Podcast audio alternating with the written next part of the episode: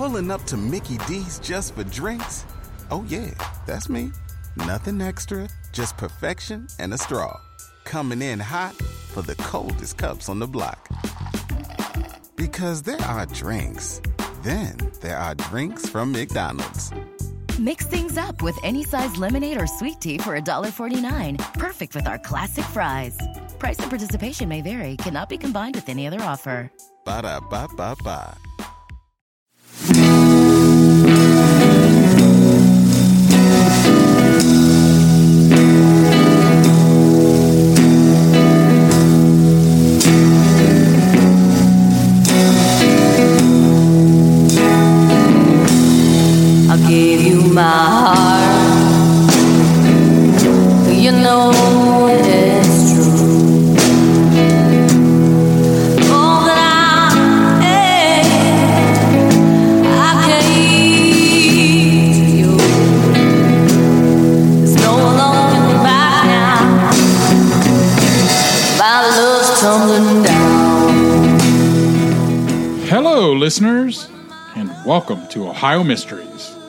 You're listening to Tumbling Down by the Perfect Children, this week's featured Ohio musical artist. Stick around to the end of the podcast, and we'll tell you all about them how to find their garage soul sound, and where to see them in person.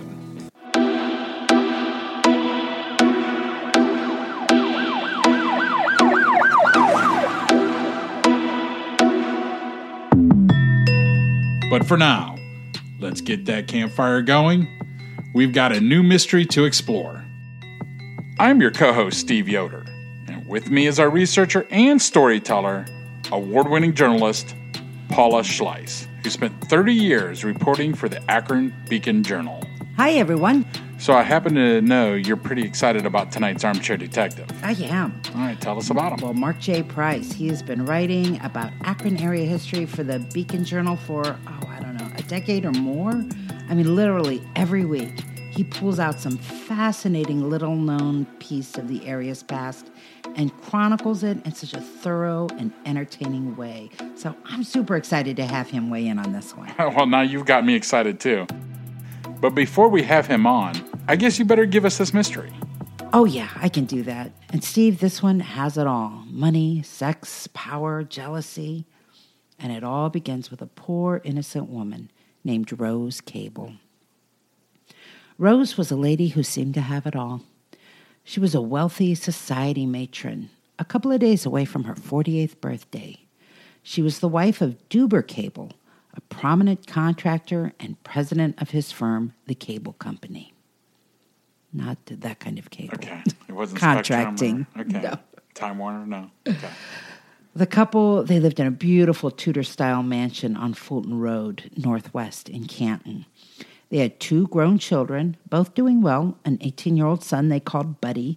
He attended Riverside Military Academy in Gainesville, Florida, and a 19-year-old daughter, Jane. She was a sophomore at Heidelberg College in Tiffin, Ohio. Oh, all right. And Rose might have had an empty nest, but she kept busy, filling her days with a variety of social, civic, and charitable activities, including leading the Bible class at the First Reformed Church. This was not the kind of woman who collected enemies. More like a socialite type of person. Absolutely. But on March 11, 1937, something happened that revealed to all the world that not everything was perfect in the cable house. At 11:18 p.m., someone aimed a shotgun at the window of the breakfast room where Rose's slight form was silhouetted and pulled the trigger. The only other person in the home was Rose's 70 year old mother, Pauline Biter.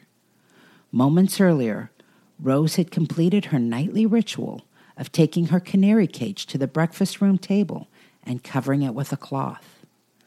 Pauline had been with her, and she had just turned from Rose and taken maybe three steps toward the kitchen when she heard what sounded like an explosion, the shatter of glass, and her daughter's scream. She turned in time to see Rose fall to the floor and pitch forward. Her daughter was writhing, and blood began to pool around her head. At first, Pauline thought whatever had just happened, it had caused her daughter to hemorrhage. She picked up the phone and tried to call the family doctor. And when she failed to reach him, she called the police for help.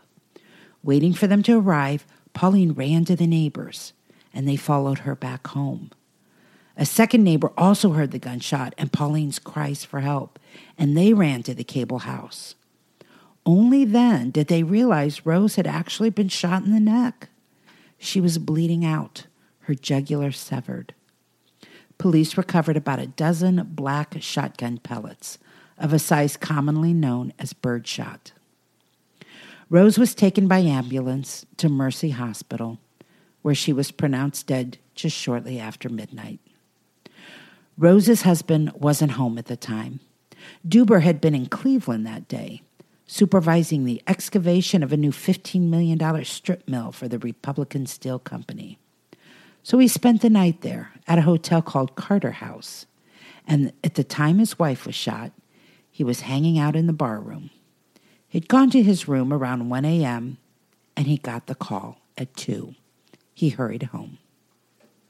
The first clue that investigators focused on were footprints in the snow, one of which was just three feet from the breakfast window. It was a man's shoe, a size ten and a half, with sharp treads of a rubber heel that suggested the shoe was fairly new. Within an hour, police took their first suspect into custody. They had learned a cousin of Rose's, a man named Harry A. Anderson, had been visiting the house that night. He told police he left shortly before the shooting, boarded a bus at about 11 p.m., and went directly to his rooming house, where police found and arrested him at 1 a.m. Oh, okay. Unfortunately for Harry A. Anderson, his shoes matched the size and style of the prints that were left in the snow beneath the breakfast room window. Actually, though, that was a very common size and they were very fashionable, Yeah. trendy shoes. I thought you were going to tell me he was. That's kind of the way he walked out, or something. You know, in that area. No, it, you know, and it was really weird because the family, I'm Pauline, who was, you know, still there, said, "Well, no, I, he was visiting us. We had a real uneventful evening. Why would he walk out of the house, turn around, and shoot her with a shotgun?" Right. Right. And the police, they still kept him in custody for a couple of days and grilled him. But, you know, after a couple of days, they realized, well, there's no way this guy did it, so they released him. Early on, police were pretty settled on the idea that whoever shot Rose had targeted her. It would be unusual for a random prowler to be walking around with a shotgun, for instance. And there was no attempt at robbery or breaking into the house. As Rose was being rushed to the hospital by ambulance, police had already started a systematic search of the neighborhood looking for empty shotgun shells. They didn't find any, but they did find a couple of potential witnesses to something very suspicious. Betty Chafin, a 16 year old girl who lived next door to the Cables, and her visiting friend Elizabeth Kratz said they had seen a dark coupe driving down the street several times the day before. They had sat in their house and watched it looping the block from hmm. their front window. That same car had driven down Fulton again on Thursday night, just a half hour before they heard the gunshot. And this time, the car had its lights off and it was creeping slowly. Ooh. So that was a pretty good clue. Another clue came a few days later. 12 year old Eldon Yost was walking around Lake Cable when he came across an empty shell from a 410 gauge shotgun. Lake Cable, by the way, have you heard of Lake Cable? Yeah, I mean it's pretty. I, I think I've fished there. So this is a, a man-made lake built by I Cable yeah, I did not and his that. brother Austin in the 1920s. It was uh, intended to be a resort real estate venture. If you go down there, it's kind of like you see some houses that look like they're on an island. They Okay. like road that goes. It's pretty cool. Yeah, it's pretty cool. Yeah, it's it's a real nice uh, residential area now, and it Lake Cable. It's named for the Cable brothers. Anyway, young Eldon he popped the shell in his pocket and forgot about it for a few days until he pulled it out and showed it to his father. Aware of Rose Cable's murder, the father contacted police. Of course, there was no way at this point to know if the shell was relevant, but detectives did think the shell was fresh because it didn't look like it had been lying outside for a long time. There was another reason not to completely dismiss the shell. Turns out, Deuber Cable once had shells just like it. He told police they had been stolen along with a short barrel 410 gauge gun from his car several months before his wife's murder. Huh. That seems kind of convenient, but Yeah, it does. Hmm, hmm. Well, and that's not all Deuber revealed. He soon confessed that he'd been having an affair for some seven years. As a matter of fact, for the past three years, he'd been paying $250 a month for rent of a five room apartment in Akron for his mistress. for his mistress. That's okay. Her name was Teresa Ludwig Bale. She went by the name of Dora. And Deuber had set up Dora in Akron's North Hill neighborhood, this swanky building called Hill Chateau on East Tallmadge Avenue. It's over there uh, near Popeye's Chicken, if you're familiar Oh, yeah, with yeah. that area. Okay. Yeah, it's still there. I, I don't think it's swanky anymore, but back then it was swanky. Upon learning this, police hurried to Dora's apartment with a search warrant. They didn't find Dora, but they learned a little more about the setup. The tenants at the building knew Dora and Deuber as Mr. and Mrs. John Sherrard. So, assuming they were married. Yes. Okay. And Dora, she had a reputation for being very charming and a fashionable dresser. Deuber was described by tenants as crabby looking, but well dressed. He had lots of money. He, exactly. I've seen his picture. He is crabby looking. Their love nest was well furnished and it featured an expensive cabinet bar stocked with champagne and fancy liquors. They took pictures of the of the liquor bar and put them in the paper. Oh. And they had frequent parties. Police would soon learn that more than a dozen Akron, Canton, and Cleveland businessmen used the apartment for their own affairs. I'm presuming Dora wasn't home at the time. Right. Okay. Did you ever see? Did you ever see that Jack Lemmon movie called The Apartment? Yes. Yes. exactly That's like exactly that. Yeah. Yes. Well, Dora, she was 45 years old. She was twice divorced. She'd separated from her second husband the same year she moved into the Akron love nest. Dora and Deuber had been together the morning of his wife's murder. He'd stopped by her apartment for breakfast before heading to that Cleveland construction site. The pair never fully agreed on what happened that morning, but there appeared to have been a spat. Deuber would later say Dora had become upset that Deuber was paying more attention to his wife lately. Oh no. God. Evidenced by how, right there at the apartment in front of her, he had picked up the apartment phone, called an auto dealership, and ordered a new car to be delivered to his wife for her birthday that Saturday. Deuber liked giving cars away as gifts. Had given several to Dora during their seven long year affair. And the most recent of those cars was a 1937 black Dodge Coupe. Ooh, I have to look that up. Not unlike the type of car those 16 year old girls had seen ah. looping the neighborhood the day before Rose's murder. It didn't take long for police to find Dora. She was in Steubenville at the home of her friend Bertha Mumaw. Dora had no alibi. She told police she wasn't feeling well, so she'd been home alone Wednesday and Thursday night, Thursday night being the night of the murder. She insisted her car had never left its spot in the garage. She said she had only left for Bertha's home on Friday morning because Bertha had injured her ankle and needed help caring for her ailing husband. She said she'd tried calling Deuber on Friday to cancel plans they had for a Friday evening dinner. And when she couldn't reach him, she called Lester Higgins, one of those business buddies who frequented their parties with his own girlfriend, to pass on the message. Higgins didn't tell her about Rosa's death.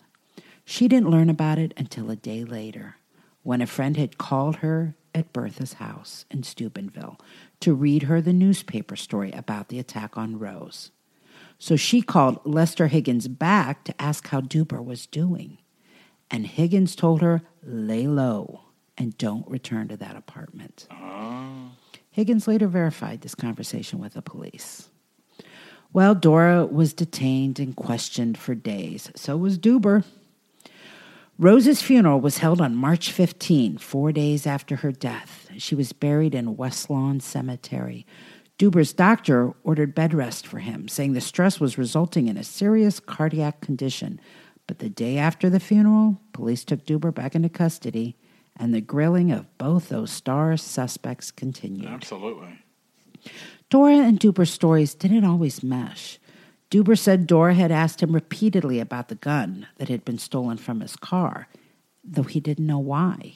He also said he'd been trying to break up with Dora, that she had asked him to divorce his wife and marry her, that he had refused it, and that things came to a head at a party in Cleveland the week before. He said he repeated his desire to end the affair with her the morning of Rose's murder during that breakfast stop on his way to Cleveland, right before he ordered his wife that birthday car. Dora said hogwash. She'd never mentioned the gun, and that their relationship was solid and ideal. She said the fight at the party the week before had nothing to do with him. It had to do with her disagreement with one of the other mistresses who were in attendance with their businessmen escorts. This is like a soap opera. Oh, yeah. Yeah, Great Gatsby stuff. Uh, Yeah, exactly.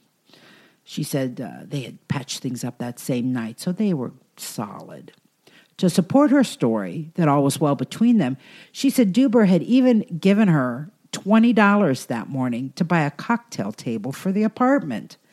And an Akron store verified the purchase. Why would he be telling her to order furniture for their love nest if he was breaking up with her? Yeah, nothing says was a long good point. relationship than a cocktail table. That's a good point.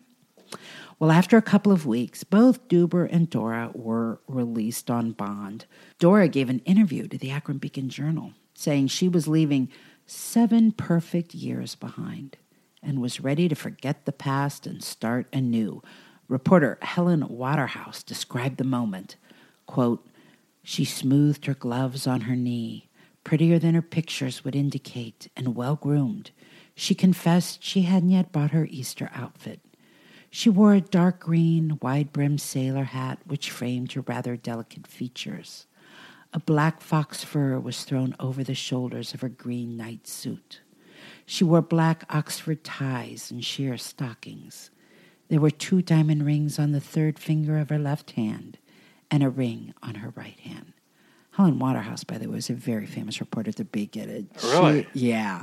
And she was She great, great. with Yeah, the details. she sounds awesome. She was. But things weren't quite finished with Dora and Deuber. More than a year after Rose's death in May of 1938, Dora drove to the home of Deuber's brother, Austin Cable. She was there by invitation.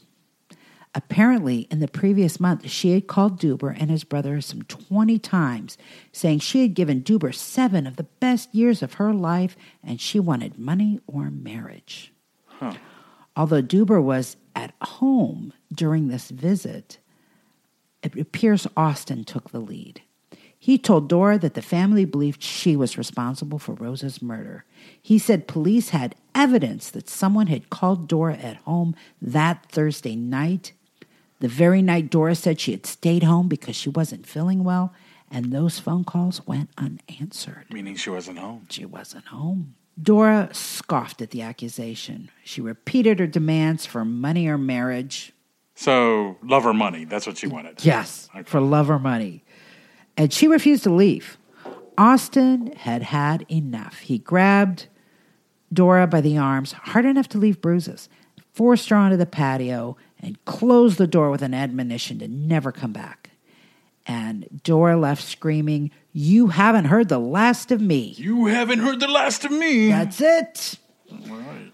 Well, when Dora left, she drove her black Dodge Coupe to the home of her sister Edna, who lived in Conneaut. And the next morning, Dora woke up, made breakfast for her, her sister, and her brother in law, saw them both off to work. And she went into the garage, pulled out her sister's family car, pulled in her own coupe, shut the garage doors, tied them together with a rope, Oh, stuffed a blanket under a crack in the door, and started the car. She walked to the rear of the automobile, lay down on the garage floor in her flowered dress, and used the folds of her coat in such a way as to force the tailpipe fumes into her face. Her sister Edna found her body when she came home for lunch. wow.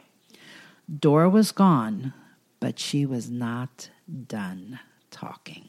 Oh, she said, You haven't heard the last of me. Saying they had not. Inside the home, tucked into the family Bible, Dora had left behind two notes one to her family, talking about the disposition of her personal property, and a second one, a bombshell to her attorney, William Quinn. In that letter, Dora said Deuber had told her he had hired men from Cleveland to kill his wife, that he had bragged about how he had only had to pay $200 for the deed. And the affair, it hadn't ended with Rose's murder.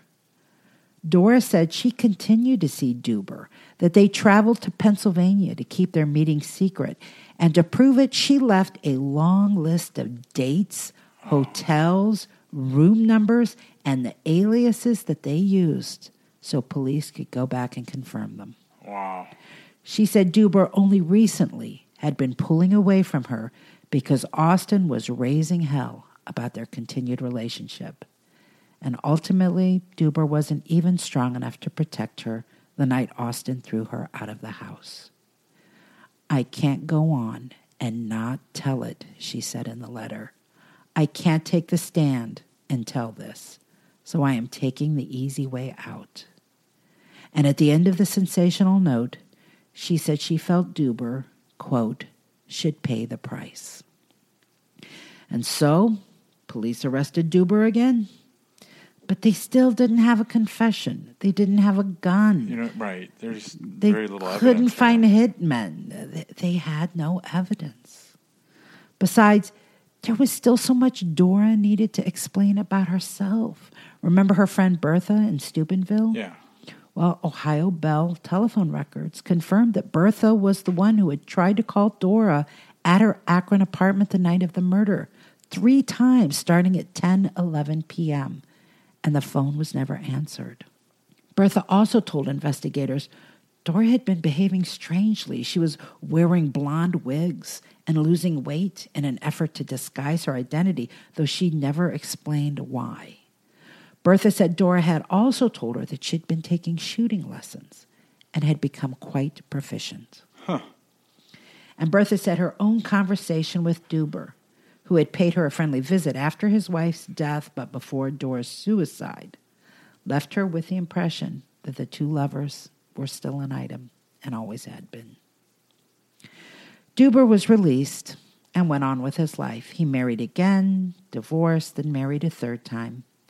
He died in 1954, and he's buried in West Lawn, right next to Rose. Hmm.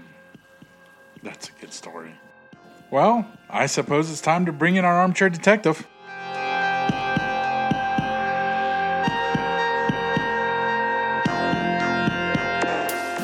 With us tonight is Mark J. Price. Hi, Mark.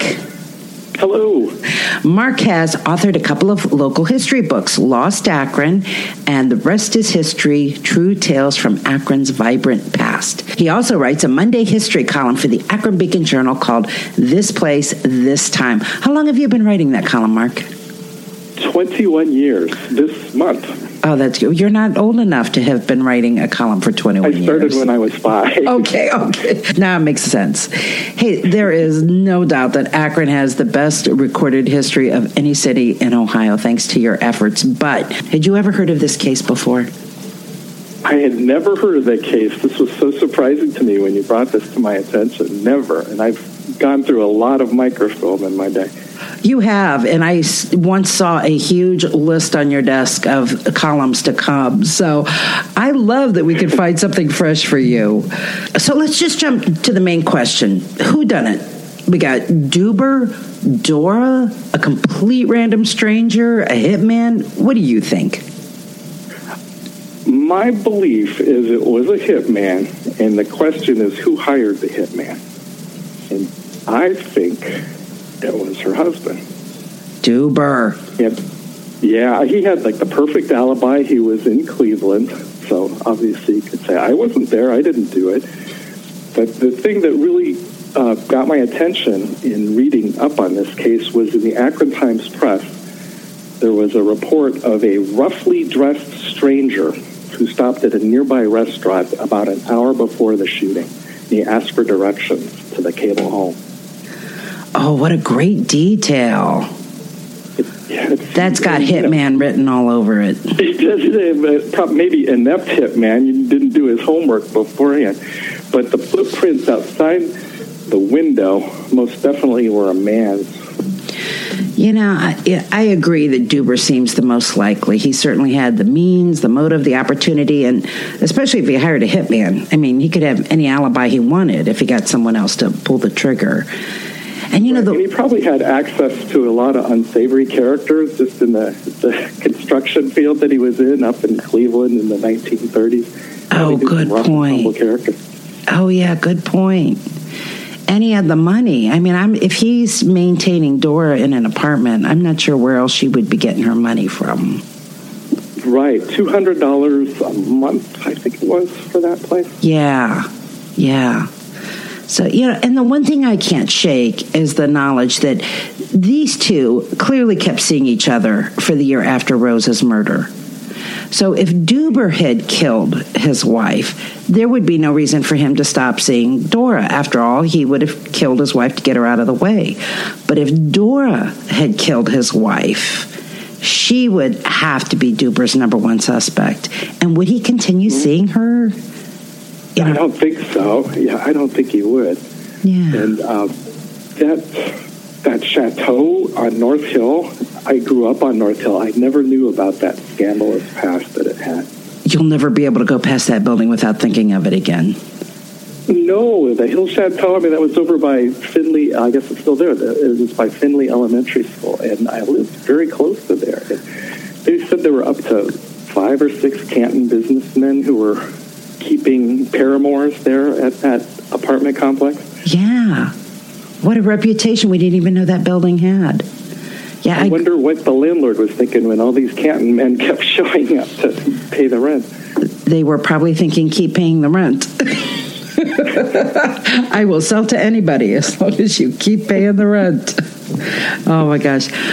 Well, listen, there are some things that are hard to ignore about Dora, and I don't know how to reconcile them. First of all, we know she didn't answer her phone at home the night of the murder. I mean, her own friend ratted her out on that. Do you buy her story that she just wasn't feeling well, so she didn't bother to answer, or was there another reason? This is this is conjecture, but I wonder if maybe she was up in Cleveland anticipating a night of romance with her boyfriend. Oh, okay. And she just Maybe didn't that's why she wasn't. admit it. Maybe that's why she wasn't answering the the phone at home. Is maybe she wasn't home. Maybe she was up in Cleveland at the what was it? The Carter House was the name of the hotel in Cleveland. Maybe she was up there. Okay. And what about the car? You know, the neighbors said they, they saw a car going around, you know, lapping the street, lapping the block, uh, both the night before the murder and the night of the murder. And it really seemed to match the description of Dora's car. Thoughts on that one? Well, if if she had something to do with it, if it was a man's footprints outside the window, she must have lent the car under that theory to the hitman. Oh, that's yeah, that could be. And you know, if you look at a picture of cars from back then, they all kind of look alike, don't they? Maybe especially in especially in the dark. They talked about a dark coupe, but you know, they probably weren't a lot of street lights back then. Probably all cars looked dark at nighttime. right. The right. closest thing we have now is the Kia Soul. Kind of looks like what a big box. Oh yeah. Oh, they're getting that box look back. Right. So Dora killing herself, did that twist surprise you? I guess it's kind of, yeah, I guess it did. Um, apparently, she thought she was going to be able to use that money and give it to her sister, the uh, the reward money. Um, yeah, I don't, I don't know why she did that. I mean, I guess she was just despondent over the whole thing. That was how she thought she could repay her sister. Well, if Deuber did kill his wife and started the ball rolling on this, in some ways he's kind of responsible for the deaths of both of those women. Yeah, that's If it were him. way to look at it. Any chance they were working together? I don't think so. I, I think I don't think so. It seems like one decided to do this and not tell the other one. Yeah, you know, they uh, at one time or another, each of them was trying to throw the other one under the bus, and I can't imagine you could do that and not have the other person say, "Hey, wait a minute." yeah, wait, I thought we were in on this. yeah, you tell the police that, I'm going to tell the police this. Anything else, Mark? Yeah, the, the, the part that, that gets me, the killer had to know her routine. He just had to know her routine. That she would get the canary from the cage and put it on the table every night. This was in March. It was still very cold. That's right. So that points to the husband, too. He knew her routine. He knew what she did. The, the killer was outside the breakfast room at midnight. It doesn't make any sense. Why would you be waiting outside the breakfast room unless you knew your victim was going to be there at midnight to get the canary? Yeah. That is not the place you would be standing waiting to assassinate somebody at midnight unless you knew No, they were going to be- be there. Right. If you saw lights on in the house, you'd be lurking outside the living room or the front part of the house or whatever for a better shot. You wouldn't know if you were a complete stranger. You wouldn't know that she had this routine of picking up the bird every night in the breakfast room. Well, this this guy was just a complete scoundrel. He went on vacation with his girlfriend to Florida for a few weeks. Yeah. And then a few weeks later, his wife came down. And so I wonder what the neighbors thought about this guy who had two different wives during this vacation. Yeah. He takes his mistress and his wife on vacation at the same time, keeps them separated.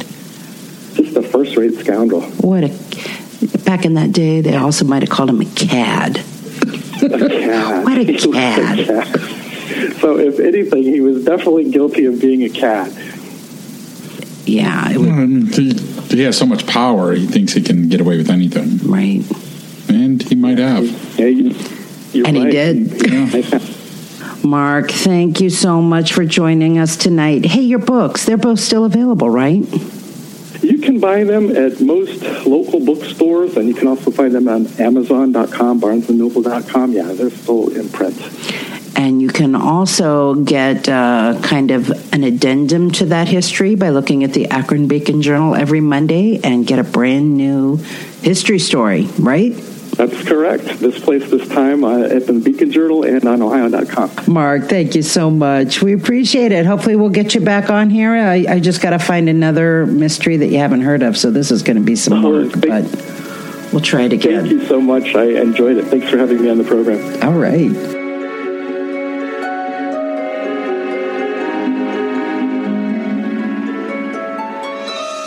That's it for tonight's episode, campers. Be sure to stop by our website, www.ohiomysteries.com. Check out our photos, links, news clippings, and more on this and all of our episodes. So, Paula, why don't you tell us a little bit more about Perfect Children? Be happy to. The Perfect Children is blues inspired garage soul band out of Cincinnati, Ohio. We've been finding some great talent in Cincinnati. Yeah, Cincinnati is full of talent, that's for sure. Yeah, well, this group is made up of Kristen Kreft on lead vocals and guitar, Adam Shelton on drums, Nick Powers on bass, and Beth Harris on backing vocals and percussion. You can find them on Facebook and Instagram. Better yet, go see them in person. They'll be playing May 31st at Southgate House Revival in Newport, Kentucky. The band is really busy these days. They are currently recording at Candyland Studios. Backing vocalist Beth Harris has been on tour with Erika Wennerstrom of Heartless Bastards. Nick Powers is also the frontman for the group Static Falls, and they've been busy recording some new music. And Kristen Kreft is co author of a book just released called Cincinnati Rock Tales, where they honor iconic musical artists and bands with Cincinnati connections by designing a cocktail for each of them. Wow, I'm exhausted on their behalf. Aren't you? Well, the song we sampled at the beginning of this podcast was Tumblin' Down, which featured additional backing vocals by Molly Sullivan. Want to give her credit there, too. Absolutely. Well, let's have another listen, shall we? We shall. Turn up the volume and have another sip of your rocktail or cocktail. Here's Tumbling Down by the Perfect Children. And we'll see you back here next week for another Ohio Mystery.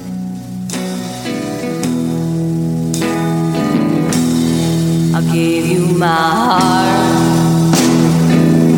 You know it's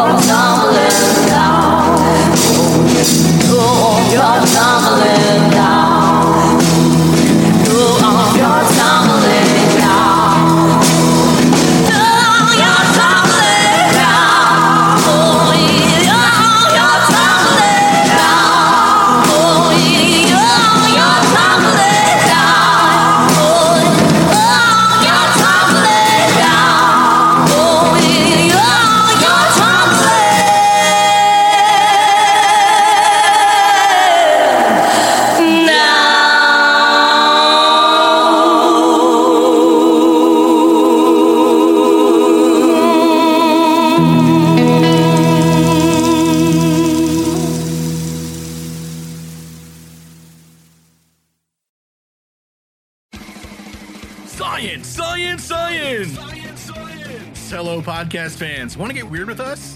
Come check out the Mad Scientist Podcast. We're a weekly show that looks at the history, philosophy, and hard facts behind your biggest paranormal questions. Did the government really pay for a psychic spy program? Yes! Is it true that surgery got its start in grave robbing?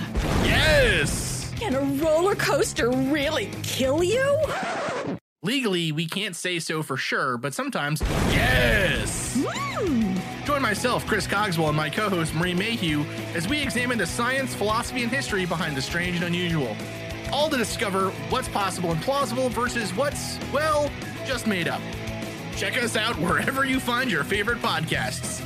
The Mad Scientist Podcast.